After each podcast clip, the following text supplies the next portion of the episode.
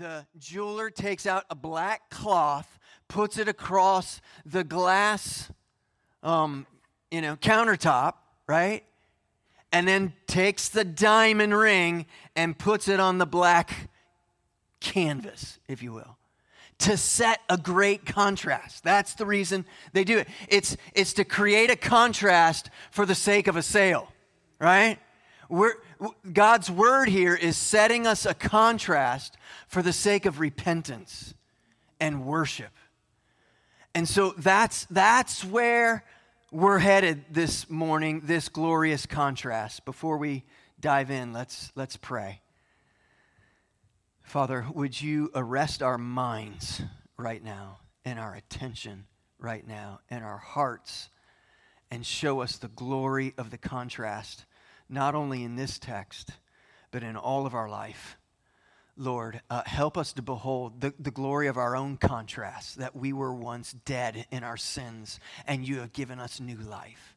Lord, we were once in darkness and you turned the lights on in our hearts. What a contrast. Lord, help us. Seize our hearts this morning, I pray, in Jesus' name. Amen. Would you stand with me? Let's read verses 11 through 17. Sorry, Richard, I had cut you off. You were supposed to do this, but I'm a little too excited this morning. Verse 11. And remember, keep this in contrast to verses 1 to 10 worship, worship, worship, this great, glorious worship from Hannah. Then Elkanah went home to Ramah, and the boy, that's Samuel, ministered to the Lord in the presence of Eli the priest. Here's your contrast. Now the sons of Eli were worthless men. They did not know the Lord. The custom of the priest with the people was that when any man offered sacrifice, the priest's servant would come while the meat was boiling with a three pronged fork in his hand, and he would thrust it into the pan or kettle or cauldron or pot. All that the fork brought up, the priest would take for himself. This is what they did at Shiloh to all the Israelites who came there. Moreover, before the fat was burned, the priest's servant would come and say to the man who was sacrificing, Give meat for the priest to roast for he will not accept boiled meat from you, but only raw.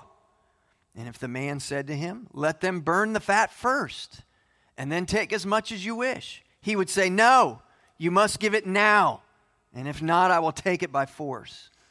Thus the sin of the young men was very great in the sight of the Lord. The men treated the offering of the Lord with contempt. You may be seated. It's the word of the Lord. And I'm saying to us, this text exists to show us the glory of a contrast.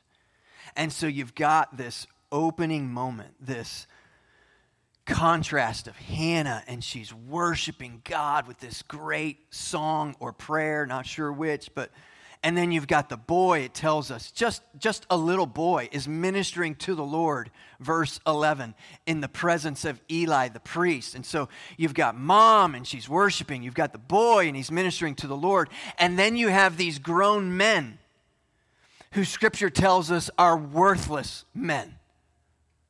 And they don't know the Lord.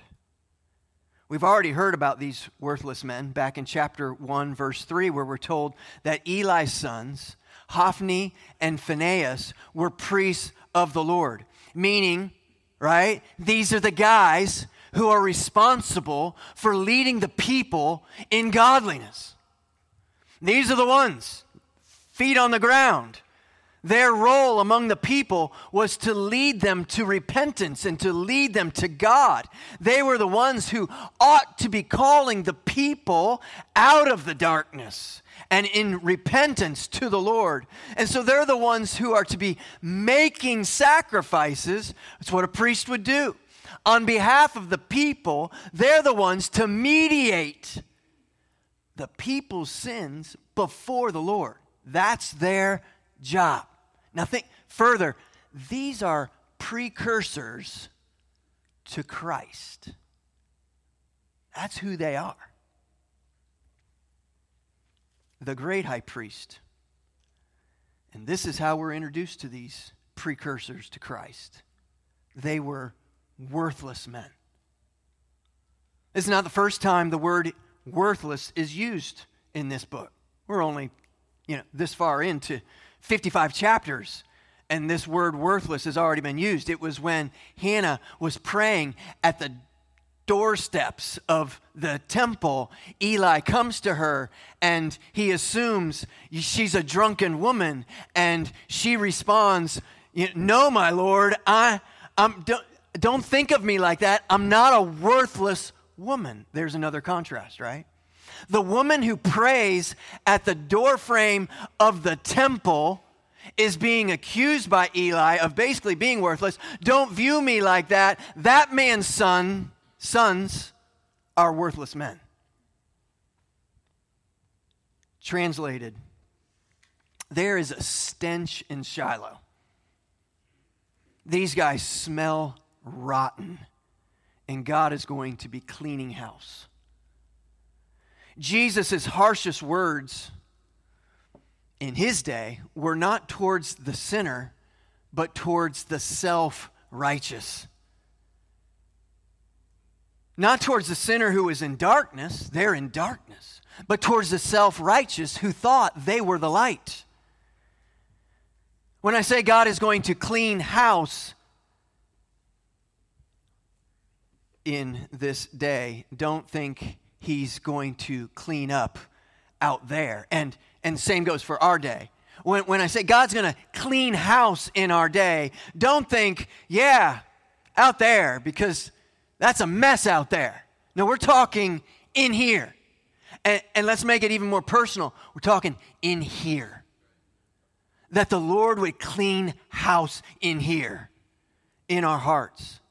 And so as you read verses 11 through 18, remember verse 1 through 10 and this massive contrast is on display. Hannah's crying out in worship to the Lord. Thanks be to God. All the different attributes of, of God she's listing. And then you've got Samuel who's ministering before the Lord. And then you have these grown men who are the priests, and we're told they're worthless. They're the ones, actually, that should be bringing some godliness game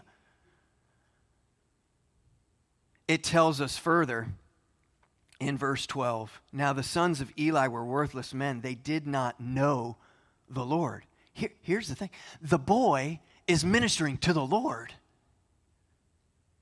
while the men don't know the Lord. They knew of the Lord. Good grief. These, these men have grown up, right, in Israeli Sunday school. They know about God. That's not what the, the scripture is telling us. They know all sorts of things about the Lord. They, they know the requirements for them as priests.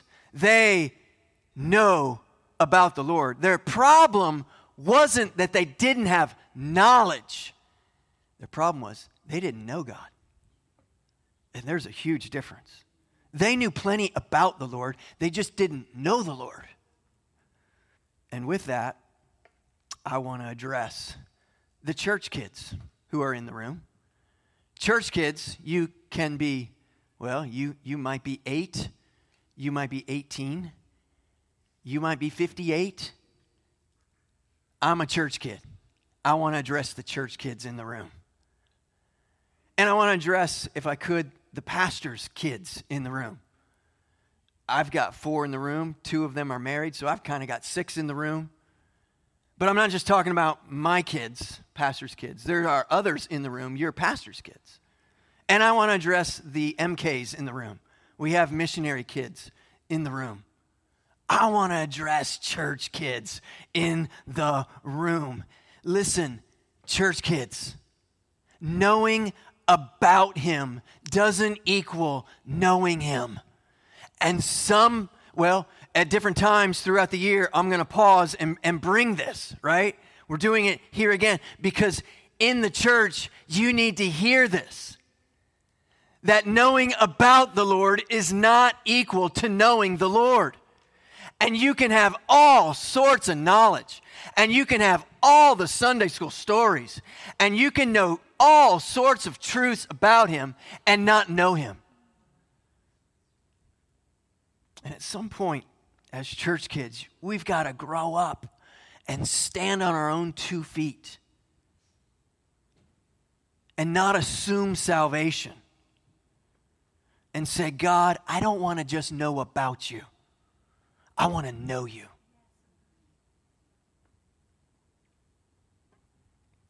When it says they didn't know him, it means they knew what they were to do as priests, but they had no regard for him. They had no regard for the Lord. The Bible uses the word contempt. They treated him with contempt rather than Hannah and her worship, rather than Samuel who's ministering before the Lord.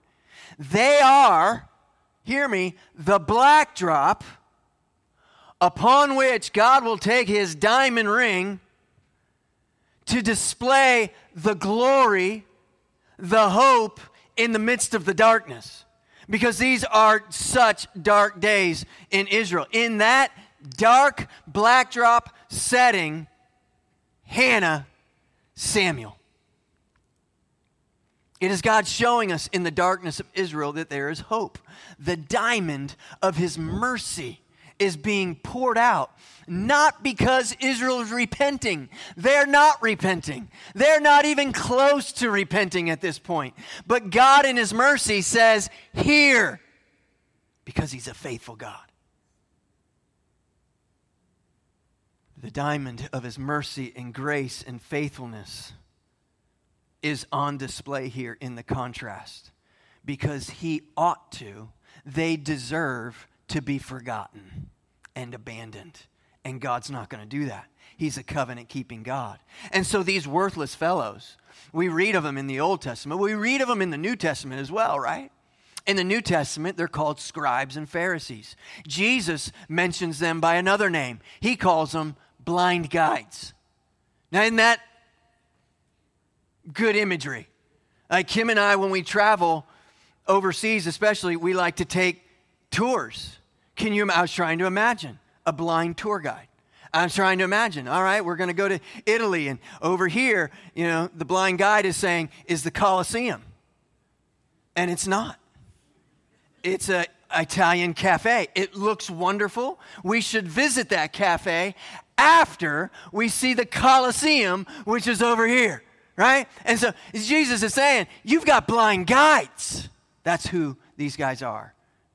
Listen, we have blind guides today in the church today. I pray I don't say this self righteously. It's not my desire. But know this we have blind guides leading the church in America today, and it always surprises us some, for some reason. It shouldn't surprise us. It's as old as 1 Samuel. There's nothing new here. So these hucksters are rotten to the core, and it surprises us because what? They're the priests and they're supposed to be serving God's people. So let's unpack those verses that we read there. What's going on there? Well, I want you to imagine you're an Old Testament family and you're making your way, just as others would do. That's how the book started, right? Elkanah's taking his family to Shiloh. Well, this happened yearly. And so you're taking your family to Shiloh, and it's a time for you to go there to make sacrifices, to worship, and to have a celebration meal together as part of your worship. Well, part of that meal was to be for the priests. And you can read about all of that in Leviticus, Numbers, and Deuteronomy. We don't have time to turn this morning, but Leviticus tells us that the fat of the sacrifice was to be burned off, it was for the Lord. All right? So burn it off. As you're cooking your meat, burn off the fat. It was to be what? A sweet aroma to the Lord. We've got all of those pictures and imagery and how, how the Old Testament unpacks that. It was the, this idea, though, that as the, the fat was burned off, that was the that was prior to anybody eating. All right? That is the first portion, if you will, was this aroma to the Lord. So the first portion goes to the Lord. The second portion was actually for the priest. your family would give a portion, and this text even tells of that, give a portion to the priest who served the people at the temple. So the first portion to God, second portion to the priest. But what was happening was these worthless men would send a servant to into your family camp, into that setting, and um, the servant would take three pronged fork, jab it into your meat, whatever came out, we're taking that with us. Uh, and if it wasn't cooked, he would just demand the raw meat, is what we're told. So, hear that. Raw meat before the Lord's portion was burned off, we're just going to take it. That's what's going on here. And it tells us if they resisted, they would take it by force. So the servants of the people were stealing from the very people they were to serve and from God. The ones responsible to lead people into holy worship of God were disregarding that worship and serving themselves. Here again, verse 17. Thus the sin of the young men was very great in the sight of the Lord for the men treated the offering of the Lord with contempt. Another way to say it is at the very doorstep of the temple where worship and repentance takes place, where God's presence is, you have the highest leaders of the land there, and they don't even know the Lord. How in the world are they going to lead God's people back to Him? They simply can't. And that's why we have barren Israel.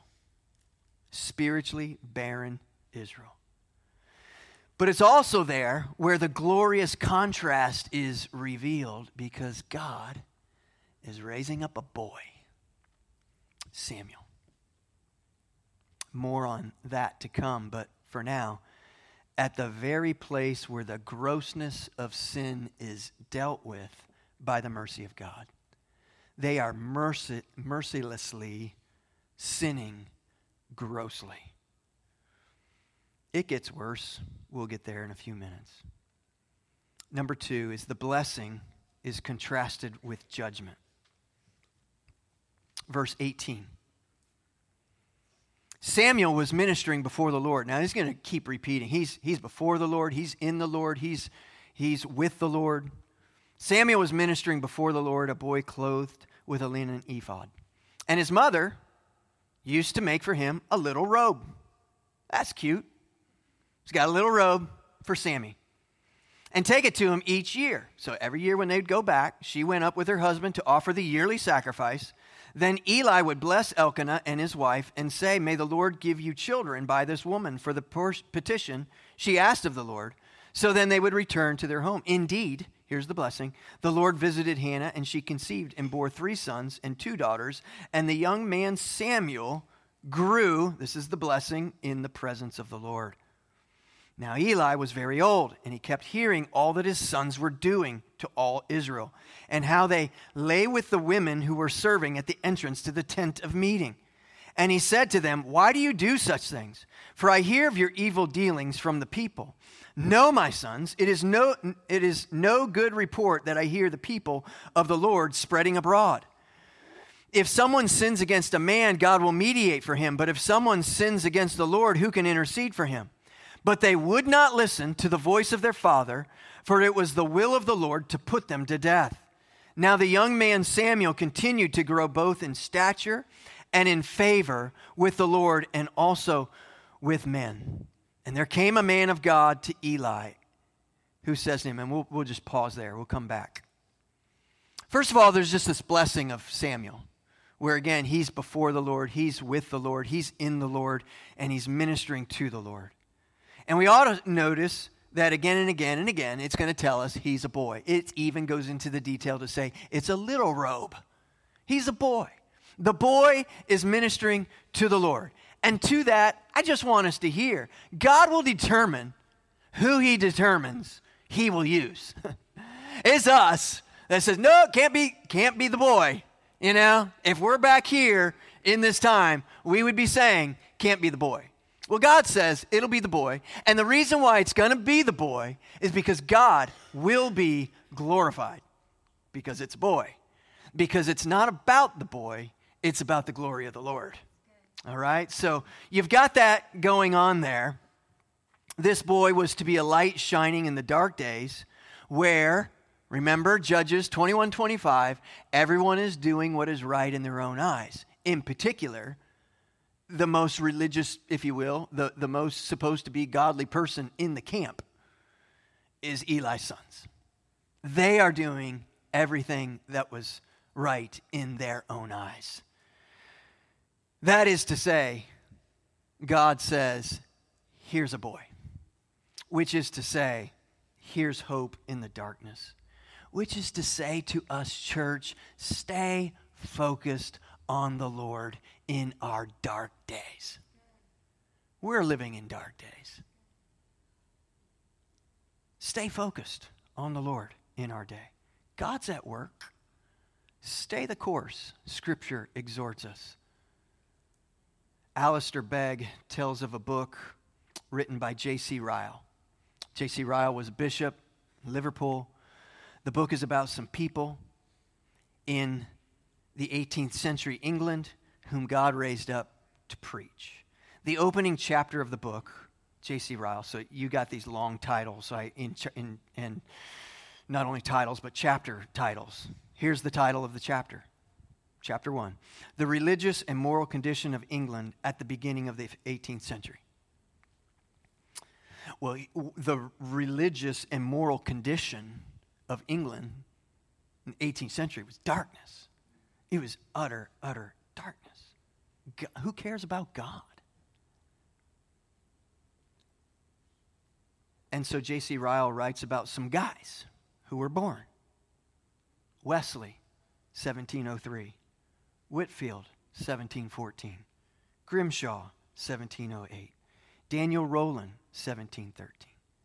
In these dark and empty days, Alistair Begg speaks of the emptiness where Christianity in England, people would have said, What are you doing, God? And the answer was, Well, here's a boy. His name's John. He's got a brother, Charles, too. And here's a boy, and his name's Daniel. And here's a boy, John. Again, in the darkness, the contrast here, in the darkness, here's a boy, Samuel a blessed boy. Hannah's going to bring to him a robe each year on that yearly visit as they make sacrifices there in Shiloh. I want you to imagine, right, moms? Imagine as she would stitch that robe each year with joy, with tears, with remembrance, this is my boy that God gave me, that I was crying out for. And I could just imagine her weeping as she stitched that new little robe for little Sammy. I remember every school year when growing up, my brother and I, um, mom would take us shopping. We'd get some new school clothes. Well, this is a notch up from that. okay? This is quite a notch up from that. This is, I am clothing you, Samuel, in the role in which you've been called to. This is not just a new robe for the year. This is, you have a role and you're to be clothed appropriately for that role. Now, the worthless men, they were wearing the garb, they, they had the clothing. They wore the clothes, and yet, as they wore that clothes, did you hear some of the stuff we read? Won't repeat for the sake of the children, right? As they wore those garments, it was further contempt against the Lord. Samuel, this is who you are. This is your new robe. God is doing something here. He's raising up a new man. He's replacing the old. Here, Samuel, here's your new robe. Wear it in such a way that it honors the Lord, Clothe yourself. And I want to say that to you, church. Clothe yourself with the garments that have been provided for you. What am I talking about? Christian, you are clothed in the righteousness of Christ. You are clothed. Do we understand the, the, the glory? This is not just here, here's a little robe, Samuel. No, wear what you've been provided for the role that you've been called to, that you've been given. Christian, wear what you've been provided for the role for which you've been called to. When we say, I am Christian, it doesn't mean that I was born in America, it means I've been blood bought by the blood of Christ. I am clothed in the righteousness of Christ. It means that on the cross, Christ not only took our sins and clothed himself in the grossness of all of our sins, but he imputed, he gave us his righteousness. Brothers and sisters, you are clothed in the righteousness of Christ. Wear your clothes well in this world, in this dark world. Samuel, wear the robe as you minister to the Lord. Isaiah 61 says it like this looking forward to Christ. I don't know how much he grasped of this, but we get to look back and look, wow, prophetic word, whoo, wow. I will greatly rejoice in the Lord. My soul shall exult in my God, for he has clothed me with the garments of salvation. He has covered me with the robe of righteousness. Christian, you have the imputed clothing, the righteousness of Christ. Don't call yourself Christian and live like the world. Don't be that worthless man or woman wearing the garb and living like the world in darkness. Don't live in that contempt of God. You've been justified, not by some high priest here in the Old Testament, but by the great high priest who is Jesus Christ. Because of his ultimate sacrifice, put on the Lord Jesus Christ, Paul will tell us. Put him on today, put them on again tomorrow. Grow in godliness from one degree of glory to another, that we might be transformed into the likeness of Christ. Yes, you've been saved. Praise be to God for salvation. But that's not the end of the story. God, help us to grow in godliness in our dark days. The gospel continues it's not just for salvation, it's for sanctification, it's for our growth, for the glory of God. It continues. So clothe yourself in his righteousness. Live in the clothing in which Christ has provided his people. Well, the blessing of Hannah's son is an utter contrast with the judgment of Eli's sons. Verse 27 we can't read all of this, but an unnamed prophet shows up. Verse 27 And there came a man of God to Eli and said to him, Thus the Lord has said, Did I indeed reveal myself to the house of your father when they were in Egypt, subject to house of Pharaoh? In these next, I don't know, 10 verses, probably 10 or so verses, 10 times, he's just going to say, the house, the house, the house, the house. And what you're going to see is God is going to tear down the house and he's going to rebuild the house. Look at verse 29. Why then do you scorn? This is the prophet to, to Eli. Do you scorn my sacrifices and my offerings that I command? And honor your sons above me by fattening yourselves on the choicest parts of every offering of my people Israel. Therefore, the Lord God of Israel declares, I promised that your house and the house of your father should go in and out before me forever. But now the Lord declares, Far be it from me, for those who honor me I will honor, and those who despise me shall be lightly esteemed. Behold, the days are coming when I will cut off your strength and the strength of your father's house, so there will not be an old man in your house. And it's just going to go down from there. The house is crumbling, and God is the one who tears it down. But in midst of that, verse 35, and I will raise up for myself a faithful priest who shall do according to what is in my heart. This is the diamond on the black backdrop that is Israel. Here's the diamond. I'm raising up a faithful priest, and he will do what is in my heart and in my mind, and I will build him a sure house, and he shall go in and out before my anointed forever. Praise the Lord. This is the glory of the reversal. Remember last week when we were talking about in Mary's, I mean, not Mary's, in Mary's also, but in Hannah's song, there's themes, reversal, defeat of the enemy, and the king is coming. And we were saying, like, that's overreach. Like, this, this really should just be an announcement I'm having a baby. not, not reversal, not defeated enemy, not king. Seems a bit overreach, but it's a prophetic song. And that is contrasted with the contempt of Eli's sons. The house is coming down. But the Lord says, I will raise up a faithful priest. Is that Samuel? Well, sort of, but no. If that makes any sense. So, it sort of is. Samuel, Samuel wasn't a priest. He functioned like one at times. He looks like one at times. He has the godliness of one, but he was not from the line of priests, the line of Aaron. And so he technically was not one. So, in some way, we might think of him as the one that God is raising up here in verse 35. And he sort of is, but he isn't, right? He isn't. He's, he's a bright light in these dark days, but he's not the light.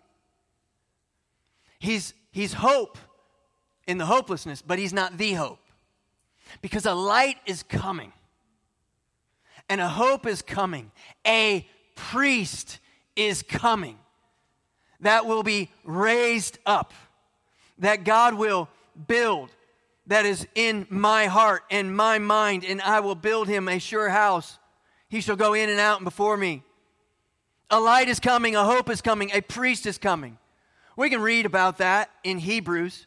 Remember, when you're reading your New Testament, it assumes you understand something of your Old Testament especially Hebrews. So, Hebrews 7. For it was indeed fitting that we should have such a high priest, holy, innocent, unstained, separated from sinners, and exalted above the heavens. He has no need, like those high priests, to other sacrifices daily, to offer sacrifices daily, first for his own sins and then for those of the people, since he did this once for all when he offered up himself. Of course, Hebrews is telling us about the great high priest who is Jesus. Hebrews 8 now, the point in what we are saying is this we have such a high priest, one who is seated at the right hand of the throne of the majesty in heaven, a minister in the holy places, in the true tent that the Lord set up, not man. Hebrews 9. But when Christ appeared as a high priest of the good things that have come, then through the greater and more perfect tent, not made with hands, that is, not of this creation, he entered once for all into the holy places, not by means of blood of goats and calves, but by means of his own blood, thus securing an eternal redemption, as opposed to those Old Testament priests who couldn't secure an eternal redemption. For if the blood of goats and bulls and the sprinkling of defiled persons with the ashes of a heifer sanctify for the purification of the flesh, how much more will the blood of Christ, who through the eternal Spirit offered himself without blemish to God, purify our conscience from dead works to serve the living God? Praise him, church. Want some glorious contrast? Yes, we are contrasting the blessing of this boy versus the judgment of those, those men. Um, that's a wonderful contrast, but but but here the further contrast. Contrast Samuel Jesus, the high priest, the great high priest, once and for all sacrifice, high priest, who has provided for us the clothing, the garments of his righteousness, who has mediated with the Father on our behalf. Well, let me invite the worship team to come forward. I want to make a small point. Hannah, the mother, is contrasted with Eli, the father. They're not married, two different, right? But Hannah, the mother, is contrasted with Eli, the father. Hannah, very quickly, is found seeking the Lord. Eli seems to be completely aloof from the Lord. Parents, don't make an idol out of your children. Don't make them the center of your life. Don't fear them more than you fear the Lord. Eli, what are you doing? Hannah, if I could say, ladies, in this culture, here she is. She's on her face before God at the temple. Eli, where are you? You don't even know that this is a woman seeking God's face. Eli kept hearing, we're told, of the ongoing contempt of his sons, and the word is out on the streets about these guys. How could it not be on the streets? You heard of what they were doing. The tent of meeting is where they were having just wicked relations with women who were there serving at the tent of meeting. The tent of meeting is where Moses met with the Lord, and all of God's glory and holiness was on display. What's getting around that right there, Eli's sons are disagreeing, dis- disregarding the Lord. Father, would you help us this morning? Lord, it is easy for us to live in contempt too. I pray that you might help us by your Spirit, by your grace, even as we sing now. Lord, may just there be a sweet atmosphere of conviction and repentance, Lord, and just turning our gaze to you yet again today. Let's stand together, church, and let's lift our voices and let's sing.